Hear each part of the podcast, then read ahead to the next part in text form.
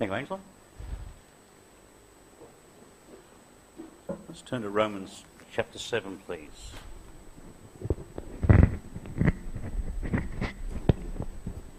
Romans chapter 7.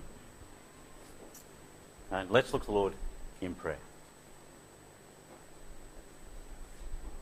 Gracious Father, we thank you this morning that we can come together in this place to worship you, to exalt your holy name, to meditate upon your word, and to uh, spend time, Father God, uh, listening to your word. And we ask that today that your word, Father God, would speak to our hearts, would challenge us, would encourage us. We pray, Father, that you would just help us to understand your word and to make the application applicable to us, Father God. We do pray that, Lord, uh, you give me wisdom from on high. Use me, Father, to your glory. Enable me to think clearly, to speak clearly. Uh, may, Father, today you receive all the praise and all the glory. This we ask in Jesus' name. Amen. Having established in Romans chapter 6 that you and I have been delivered from the law of Moses, Paul now opens up a discussion about the nature of the law, the law of Moses in particular. And Paul realizes that there were people who would misinterpret the meaning of Romans chapter 1, verses 1 through 6.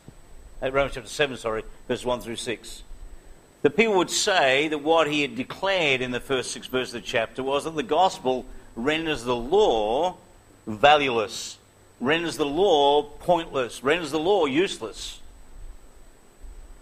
And the Lord and Paul is concerned here that in saying that we have died to the law, that the law no longer has dominion over us, that that would lead to lawlessness. That people would not want to live by the principles of God's word, that they would lead to lawlessness. And of course, we talked about the two extremes uh, uh, lawlessness and legalism. He deals with uh, legalism now here in this chapter because people wanted to go and live by the law. And he's dealing with that, but he's concerned now that they will think that it means because we're not under the dominion law, that there is no law at all, that we're lawless. In the first four chapters of Romans, the apostle has proved that no man can be justified by the deeds of the law. And now he is equally concerned that we understand that no man can be sanctified by the law or by being under the law. We saw in Romans chapter 7, verses 1 through 6 last week the authority of the law. And now Paul wants to explain to you and I the ministries of the law, ministries that function even today. What he wants to do is he wants to explain to us, therefore, what is the purpose of the law. If the law does not have dominion over us, then what was the purpose of the law? What is the purpose of the law?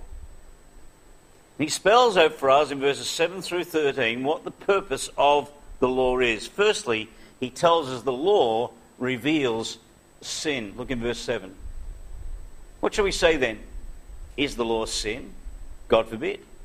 Nay, I had not known sin, but by the law, for I had not known lust, except the law had said, Thou shalt not covet.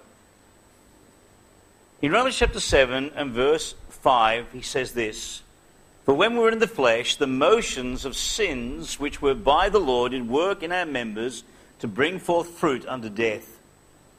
He says the motions or the passions of sin were brought to the fore in our lives by the law. And now in verse 7, Paul anticipates a question that his objectors were ready to ask. And the question is this What good is the law if we don't need it anymore?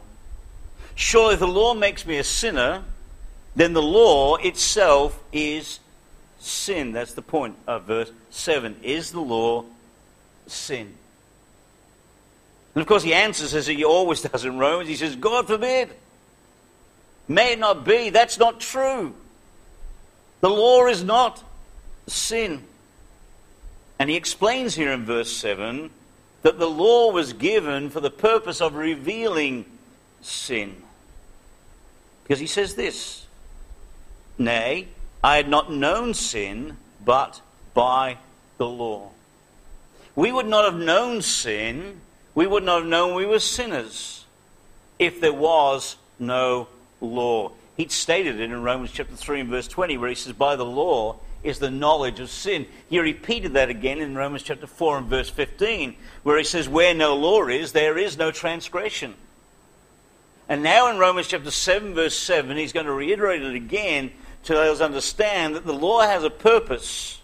The law is not sin, the law has a purpose to reveal sin to us. And he uses an illustration, the illustration of covetousness, to explain this to us. He says in verse 7 Nay, I had not known sin but by the law, for I had not known lust, except the law said, Thou shalt not covet. Now it's interesting. He chooses the last of the Ten Commandments by way of illustration. And the reason for that is because the last of the Ten Commandments differs from the other nine. In that the, ten, the last Ten Commandments, shalt not covet, is an inward attitude, not an outward action. Now, covetous leads to breaking all the other commandments. The attitude of heart produces the action of the other nine commandments. And so he takes the tenth commandment, thou shalt not covet, to explain what he's talking about here. You see, covetousness is an insidious sin that most people never recognize in their own lives. But God's law reveals that very sin to us. Paul said, I would not have known lust. I would have not known that I desired things that were wrong, except for the law which said, Thou shalt not covet. Now, there is a good illustration of this in Mark chapter 10. Let's go back there, please. Mark chapter 10. From Mark chapter 10, we have the story of the rich young ruler. Mark chapter 10 verse 17, we read this. And when he was gone forth into the way, there came one running and kneeled to him and asked him, Good master, what shall I do that I may inherit eternal life? Jesus said unto him, Why callest thou me good? There is none good but one, that is God.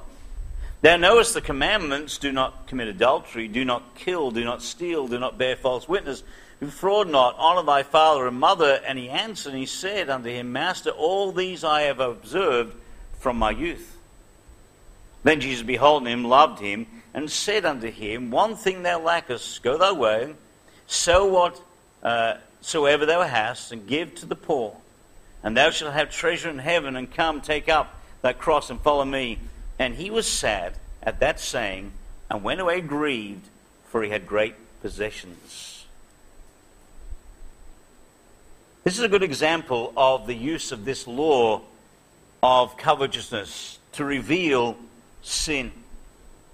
To show that this young man was indeed a sinner in need of a Savior. This young man was morally outwardly moral, rather, I should say. He was outwardly moral. He'd kept the law. But he'd never faced the fact that he was a sinner. Now, he comes with a reasonable proposition. He wants to know what he has to do to be saved. He wants to know how to inherit eternal life. He indeed recognizes who Christ is. He calls him good master. He recognizes that he's God. And the Lord tells him that he ought to keep the commandments. He should have kept to the commandments from my youth. And Jesus did not tell him about the law because the law would save him. He told him about the law because the young man did not realize his own sinfulness. Now, it's true that he had never committed adultery, he'd never robbed anyone, he'd never given false witness or dishonored his parents. But what about covetousness? When the Lord told him to sell all that he had and give it to the poor, the man went away with great sorrow. Why? Because the commandment, thou shalt not covet, had revealed him for what he was, had revealed him as a sinner who he really was. This commandment, thou shalt not covet, had revealed that in his heart he indeed was a sinner. And while outwardly he was morally upright, he indeed did have sin. And the law did its job. The law, thou shalt not covet, had revealed that this young man was a sinner. And instead of admitting his sin, unfortunately, this young man rejected Christ and went away unconverted, so he went away sad. But the law had done its job. The law revealed his sin. Why? Because the law was given for that purpose to reveal our sin. Secondly, the law arouses sin. Not only does the law reveal sin, but the law arouses sin. Look in verse 8 and 9. But sin taking occasion by commandment wrought in me all manner of concupiscence. For without the law, sin was dead. For I was alive without the law once, but when the commandment came, sin revived and I died. You know, there's something within human nature that wants us to rebel whatever the law, whenever the law is given. And we talked about it last week. You know, you see a sign says, uh, you know, uh, keep off the grass. What do we want to do? Step on the grass. We see a sign says wet paint. What do we want to do? We want to touch it to see if it is wet. One sure way of getting a child to do the opposite of what you want is to tell them don't do something. We have within us a nature that wants us to disobey, that causes us to want to uh, disobey the law whenever the law is given. But it isn't the fault of the law. It's not the fault of the commandments.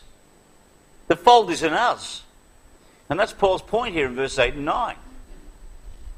See, the problem is not the law. The law is good. The law is not the problem. The law is us.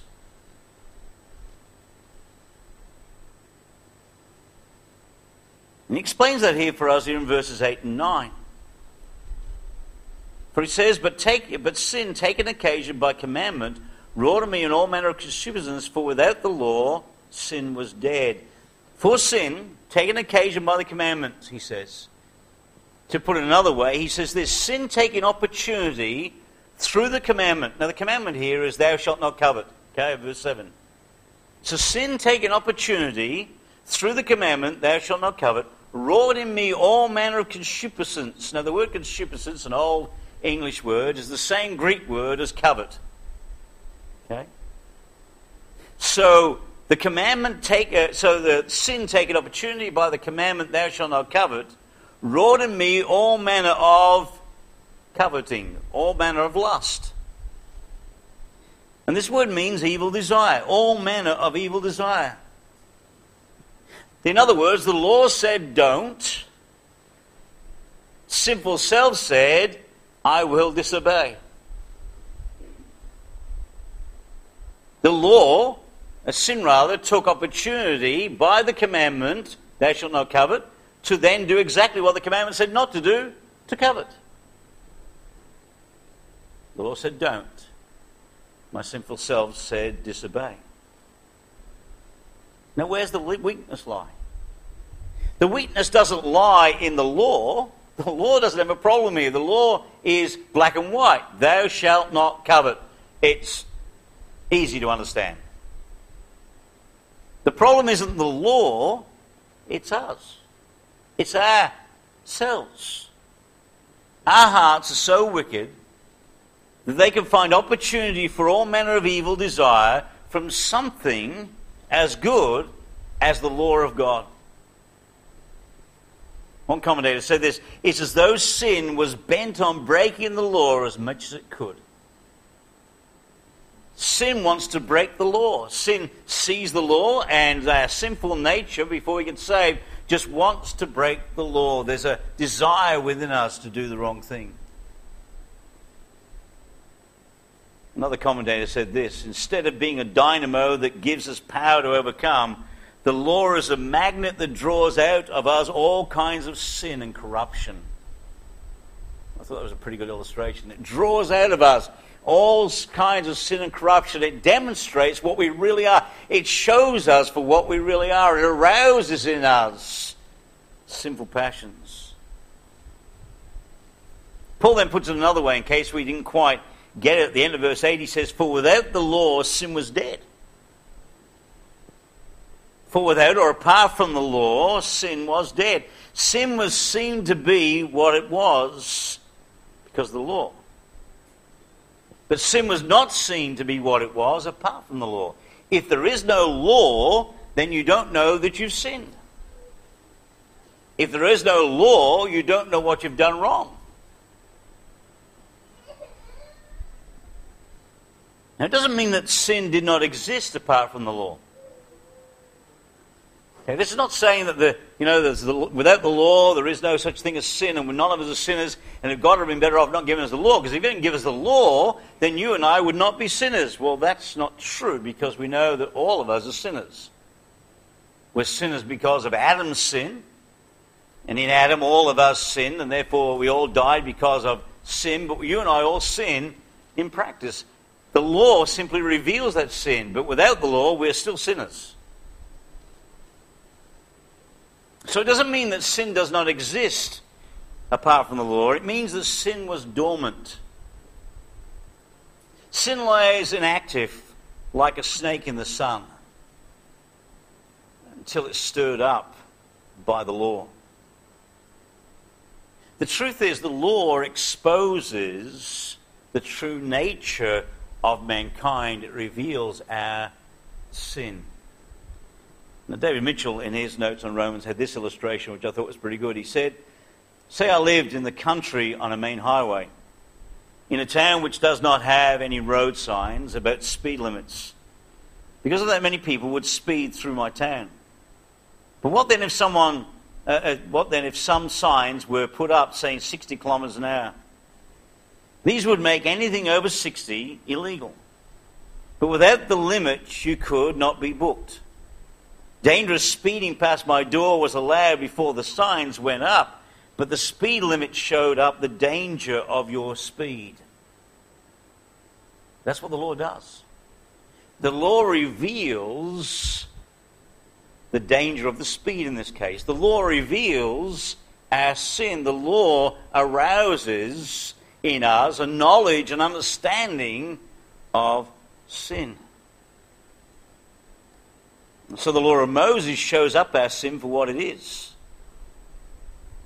He goes on in verse 9 to speak of his own life experience. He says this For I was alive without the law once, but when the commandment came, sin revived and I died. So he now gives his personal testimony. Now we know that Paul was a Pharisee before he got saved, seeking to obey the law of Moses. Before he met Jesus Christ on the road to Damascus, Paul was a man who was a, a, Hebrew of the Hebrews, a Pharisee, uh, uh, keeping the law. And it's easier for us to understand these verses when we understand Paul's testimony. Go in Philippians, please. Philippians chapter 3.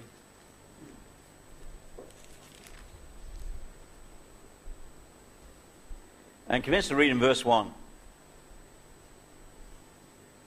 Philippians 3:1. Finally, my brethren, rejoice in the Lord. To write the same things to you, to me indeed, is not grievous, but for you it is safe. Beware of dogs, beware of evil workers, beware of the concision. For we are the circumcision which worship God in spirit and rejoice in Christ Jesus, and have no confidence in the flesh. Though I might also have confidence in the flesh. If any other man thinketh that he hath whereof he might trust in the flesh, I more. Circumcised the eighth day of the stock of Israel, of the tribe of Benjamin, and Hebrew of the Hebrews, is touching the law of Pharisee, concerning zeal persecuting the church, touching the righteousness which is in the law, blameless.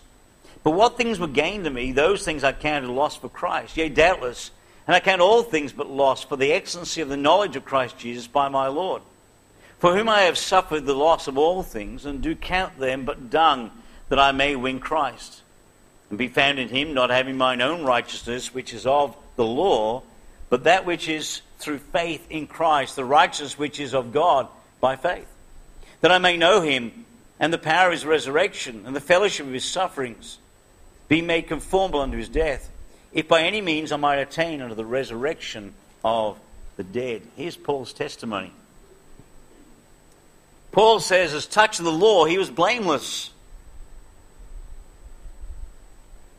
As a Pharisee, he was indeed righteous in the eye.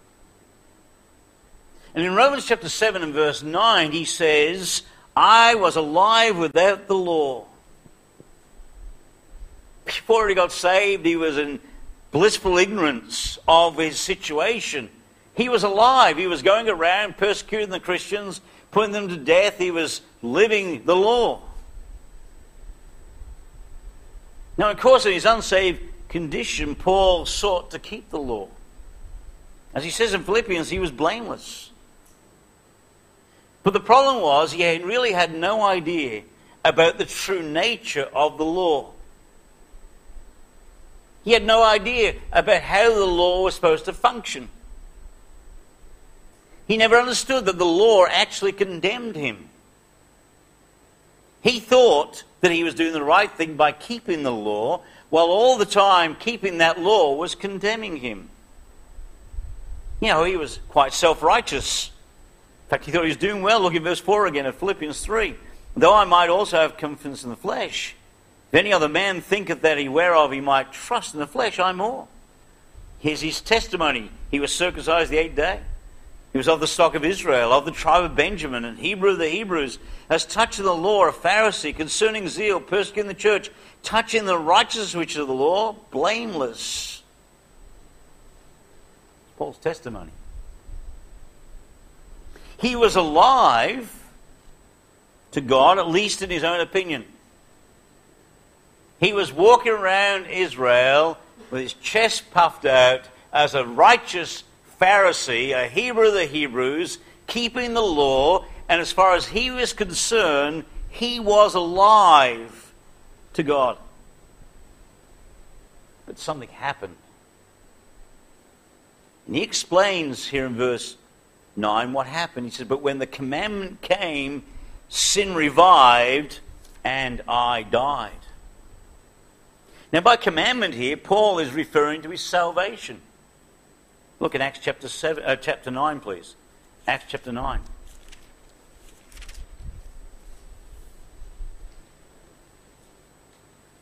Verse 1. And Saul, that's Paul, yet breathing out threatenings and slaughter against the disciples of the Lord, went unto the high priest and desired of him letters to Damascus to the synagogues, that if he found any of this way, that was any believers, whether they were men or women, he might bring them bound unto Jerusalem. And as he journeyed, he came near Damascus, and suddenly there shined round about him a light from heaven, and he fell to the earth and heard a voice saying unto him, Saul, Saul, why persecutest thou me? And he said, Who art thou, Lord? And the Lord said, I am Jesus, whom thou persecutest. It is hard for thee to kick against the pricks. And he, trembling and, and astonished, said, Lord, what will thou have me to do? And the Lord said unto him, Arise, go into the city, and it shall be told thee what thou must do. And all the men, and the men which journeyed with him stood speechless, hearing a voice, but seeing no man. This was Paul's salvation experience. And the commandment of Romans chapter 7 and verse 9 is this salvation experience. You see, when he met the Lord and realized his own pride, realized his own selfishness, it's hard for thee to kick against the pricks. When he realized what he was doing, it became apparent to him that the law he once thought he kept now condemned him. He was coveting. He thought he was living for God. He thought he was righteous. He thought he was doing the right thing. He was keeping the law but it was causing self pride, self righteousness. And the law now revealed unto him that indeed he was dead. Sin, because the commandment came, sin revived. In other words, I finally realized I was a sinner and I died. I realized that because I'm a sinner, I am dead. Sin recovered. And the net effect was I died. You see, he was always, the sin was always there, but Paul was oblivious to that sin. But when it became obvious to him that he was a sinner, he realized his terrible condition before a holy God, and he turned to Christ for salvation. And that's the purpose of the law. The law is given to arouse in every one of us an understanding that we are sinners. And to be saved, a person must first see themselves as a sinner. That's why saying to somebody, if you die tonight? you're sure you're going to go to heaven? Really is an illegitimate question. Because people need to know they're lost before they'll ever get saved. They need to understand that they're a sinner before a holy God, before they'll ever be, believe on the Lord Jesus Christ to be saved. We need to show them from God's word that they're sinners. That's what the Spirit of God came for. He came to, to uh, judge us of sin of right, and of righteousness. He came to reveal mankind's sin. The law was given for that purpose, to reveal that we're sinners. We would not know we were sinners if it was not for the law. Now, we still would be sinners, we just wouldn't know it. In order for someone to be saved, then the purpose of the law, which was to arouse the awareness of sin, must be real in their lives. Romans 3.23 says all have sinned and come short of the glory of God. A man needs to know that they're a sinner. So the law was given to reveal sin, the law was given to arouse sin, but thirdly, the law was given, and when it came, the law kills. Look in verse 10. For the commandment, uh, and the commandment which was ordained to life, I found to be unto death. For sin taken occasion by the commandment deceived me, and by it slew me. Romans chapter 7, verse 10, Paul thought that he was keeping the law. And he thought that by keeping the law, he was right with God. It says that in verse 10. And the commandment, which was ordained to life, I found to be unto death. He thought that the keeping the commandment was life. He thought that the law was ordained to life, that the law was there to be the means by which people would obtain eternal life. He thought if he could keep the Ten Commandments, then he would obtain eternal life. That's why he was a, a concerned the law, a Pharisee. He was uh, living by the law. He was blameless in the law because he believed that the law was ordained to life, that it was the means by which he would obtain eternal life. But he goes on to tell us that when he saw the law in its proper perspective, when he understood the purpose of the law, he realized that the law was not ordained to life, but that it was ordained to death. Look at verse 10. And the commandment, which was ordained to life, I found to be unto death.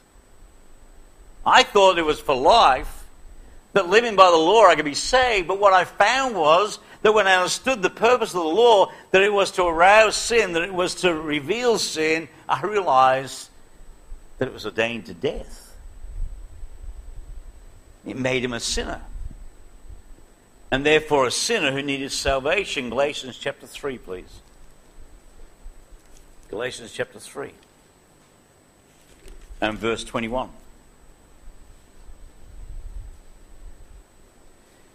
Galatians 3.21. Is the law then against the promises of God? God forbid. For if there had been a law given which could have given life, verily, uh, verily, righteousness should have been by the law. He says here, if there had been a law that could give life, then righteousness would have been by the law. The truth is, the law could not give life. The law could simply reveal uh, sin. The law cannot save us. The law can only show a sinner that they are guilty before a holy God and that they're condemned by God by their own guilt, their own sin, but it cannot save them. And he explains this further in verse 11 where he says, For sin, taken occasion by the commandment, deceived me, and by it slew me. Sin taken occasion, sin took opportunity by the commandment to deceive him and kill him. What he's saying is that sin was deriving strength from the law. The more he tried to live by the law, the more it was killing him. Because the law was condemning him. The more he tried to live by the very law that he thought was saving him, it was the very law that was condemning him. It deceived him. It drew him aside to disobedience. It promised him gratification. It promised him honor. It promised him independence. But it lied. Sin lied to him. Because always sin leads to death. For sin taken occasion by commandment deceived me, and by it slew me. Now, Eve's a good example of this back in Genesis chapter 3, isn't she? The law said, Of every tree of the garden thou mayest freely eat, But the tree of the knowledge of good and evil thou shalt not eat, for in the day thou eatest thereof thou shalt surely die. Black and white. Here's the commandment don't eat, because if you do eat, you'll die. But Satan used the law to deceive her. Because Satan comes along and he gets her to repeat the law. What did God say to you? God said, We shall not eat of the tree of knowledge of good and evil. From the day that we eat thereof, we shall surely die. And Satan says, Ye shall not surely die. But God knows that ye shall be as gods, knowing both good and evil. God's holding out on you. And he uses the law now to deceive Eve into partaking of the fruit. She now no longer sees the law as the means of death. She sees the law as the means of obtaining something that she could not have. She sees the law as something by an unpleasant God withholding from us that which is good. Now, it isn't the law that deceives Eve, it isn't the law that deceives us, but sin. That uses the law as an occasion for rebellion. You know, that's why the Lord says in John chapter 8 and verse 32 the truth shall set you free.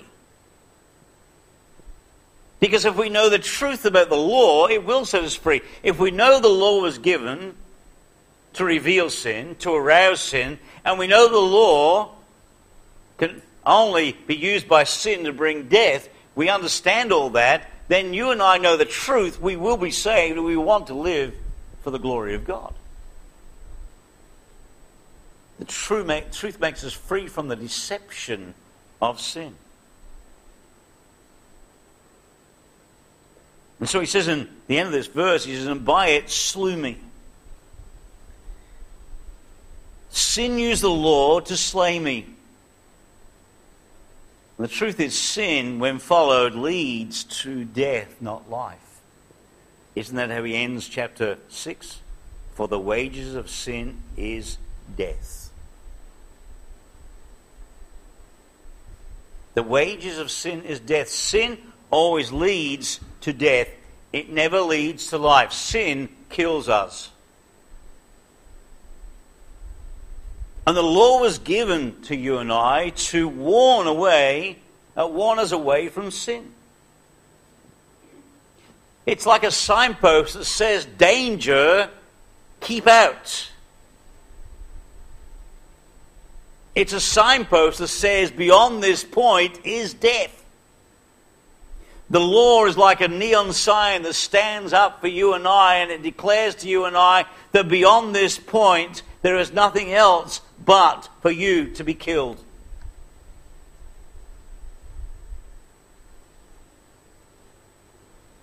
And it wants you and I to recognize that, turn around and turn to the Lord Jesus Christ for salvation, to change our mind about where we're heading. That we're heading directly for hell, we're heading directly for Christ's eternity, and that you and I would then recognize the only means of salvation is not by keeping the law, because the law is used by sin to deceive us and kills us, but that you and I would turn around, that you and I would change our minds about our direction, and we'd trust in Jesus Christ for our salvation. That's why the law was given. So that we might turn to Christ and be saved. You see, the law was given to reveal sin. The law was given to arouse sin. The law was given to make us realize that sin kills. And lastly, the law was given to show the sinfulness of sin. Verse 12 Wherefore, the Lord is holy, and the commandment holy, and just, and good. Was then that which is good made death unto me? God forbid. But sin, that it might appear sin, working death in me by the, that which is good that sin by the commandment might become exceeding sinful. Now it seems here again that Paul understands that someone might take what he's saying to mean that he's, say, that he's against the law. that he thinks the law of God is pointless, useless, it's a, it's a relic of the past, and he's against the law. That the law should just be totally ignored and we just live our lives any way we like. Which is going to explain from verse 14 onwards that as believers we can't. But just in case someone has got the idea that somehow the law is useless and therefore we don't need the law, and that he's against the law, he is saying that the problem is in us, not in the law. Because nobody says in verse 12, Wherefore the law is holy, and the commandment holy, and just, and good. Now, here the law and the commandment are seen to be two different entities. The law here means, is a general term for all the Mosaic law. The commandment is a, is a specific command. That command of Romans 7 7, thou shalt not covet. And he's saying the law is holy and the commandment is holy, just, and good. Understand this that all the law is holy and the specific command, thou shalt not covet, is not a problem either. It is holy, it's just, it's good. The point is that the law was not sin quite the opposite. The law is holy, it's just, it's pure. There is nothing wrong with the law. And we need to understand that even as believers, there's nothing wrong with the law. The law is not the problem here.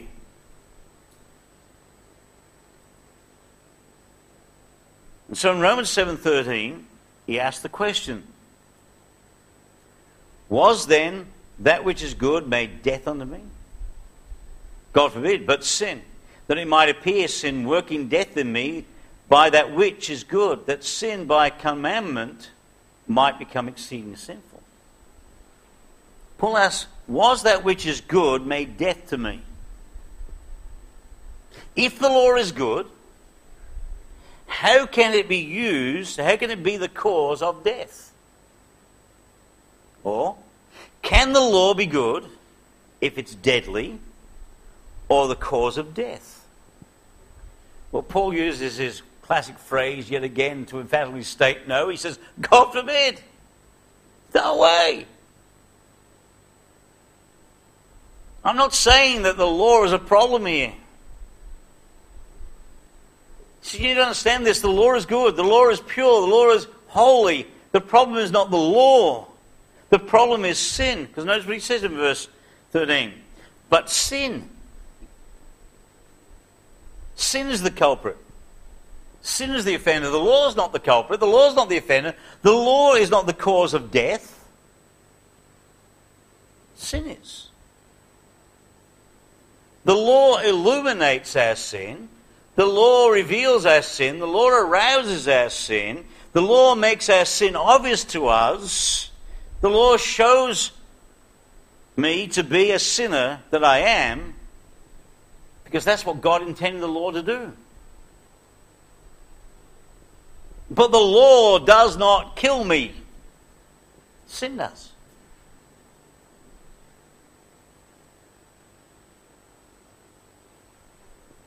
I mean, if you drive along the road doing a 100 in a 60 zone, uh, the law does not, uh, it's not the law that jumps out, you know, the sign doesn't jump out, and hit you over the head and say you're speeding. You and I suffer the consequence of our speeding because we disobeyed the law. The same is true here. You know, when you put a dirty garment next to a pure garment, you can see the exceeding blackness of the black in the dirty garment compared to the pure garment. And that's the point here. The law makes our sin appear to be exceeding sinful. So he says in verse 13, But sin, that it might appear sin, working death in me by that which is good. That sin by the commandment might become exceeding sinful. The law was given so you and I might see the exceeding sinfulness of sin. We might see just how wicked sin is. You unsaved people know there is such a thing as a sin. But the problem with the unsaved is they don't realize how sinful sin really is. They don't see the sinfulness of sin. They don't see how deadly sin is. That's why God gave the law. Spurgeon said this. He said, Why didn't he say exceedingly black, or exceeding horrible, or exceedingly deadly? Why? Because there is nothing in the world so bad as sin. When he wanted to use the very worst word he could find to call sin by, he called it by its own name and reiterated it. Sin is exceeding sinful. He couldn't find a word to explain how wicked sin was, so he repeats the word sin and says sin is exceedingly sinful. That's why the law was given. The law was given to show you and I how sinful we really are, to show how much we really needed a Savior, to show how much we really needed someone to die on the cross of Calvary, to shed His precious blood, to purchase our redemption. Is to show you and I that you and I are sinners before a holy God. And the only way that you and I can avoid a Christ eternity in the lake of fire is to place our faith and trust in Jesus Christ and Christ alone. Because He paid for our sin that we might indeed be made the righteousness of God in him. The law was given. If there was no law, you and I would not know that we're sinners. You and I would not know that we disobeyed God. You and I would not know that the wages of sin is death. You and I would not know how sinful sin really is. And you and I would be simply going through life oblivious to where we're heading because there was no signpost saying danger, death lies ahead. But God erected the law as a massive neon sign for the world to see that said, Beyond this point is death. Therefore, turn to Christ for salvation. We needed someone to die. We might be delivered from the consequences of sin which is death. For the wages of sin is death, Romans 6.23 says. But the gift of God is eternal life through Jesus Christ our Lord. You know, Paul's argument here is wonderful. He says the law is not sinful. It's holy. It's just. It's good. He tells us the law reveals sin, arouses sin, and then uses sin to slay us. If something as good as the law accomplishes these results, then something is radically wrong somewhere. The conclusion that he comes to is that the law was given to show how sinful sin is. Sin is indeed exceedingly sinful. The problem is not with the law, the problem is with the sinful nature of mankind. And therefore, what man needs today is a Savior. And the law came to reveal, arouse their sin that they might know that sin kills them and they might understand how sinful sin really is. The law can't save anybody.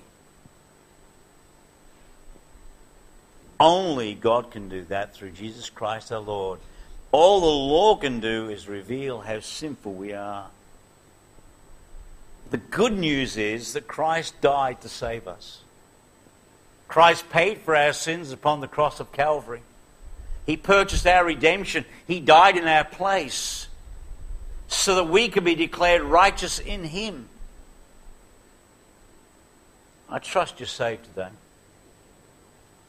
I trust you know a time and place in your life whereby you recognize by the authority of God's word that you're a sinner before a holy God. And because you're a sinner before a holy God, you turn to Jesus Christ and trusted Him and Him alone for salvation. And if you haven't trusted Him, why not today? Why not place your faith and trust in Jesus Christ, who died that you might be delivered from the consequence of the disobedience to the law, which is death? And those of us saved today, let's give thanks to God for the law. Because without the law, you and I wouldn't know we're sinners. And if we didn't know we're sinners, we would never have turned to Christ as our Savior. Let's give thanks to God for His wisdom in giving his law that we might know that we're sinners, and his grace in sending his Son to save us through faith in him. Let's pray. Gracious Father, we thank you for your word. We thank you, Father, for the law. We thank you, Father, your word explains to us clearly what the law was given for, what its purpose was.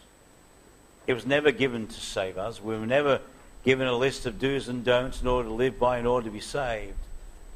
The law was given to show to us that we're sinners, that we're exceedingly sinful, and that what we need is a Savior. We thank you, Father God, that you sent Jesus Christ to be that Savior, so that we might be delivered from the law and set free by faith in Christ. Lord, if there be anybody here today, or anyone listening and watching online who doesn't know you as their Savior, Lord, I pray today that they would turn to you before it's eternally too late. Those of us who are saved, may we go away rejoicing for such a wonderful God that we have in you. Bless now we pray in Jesus' name.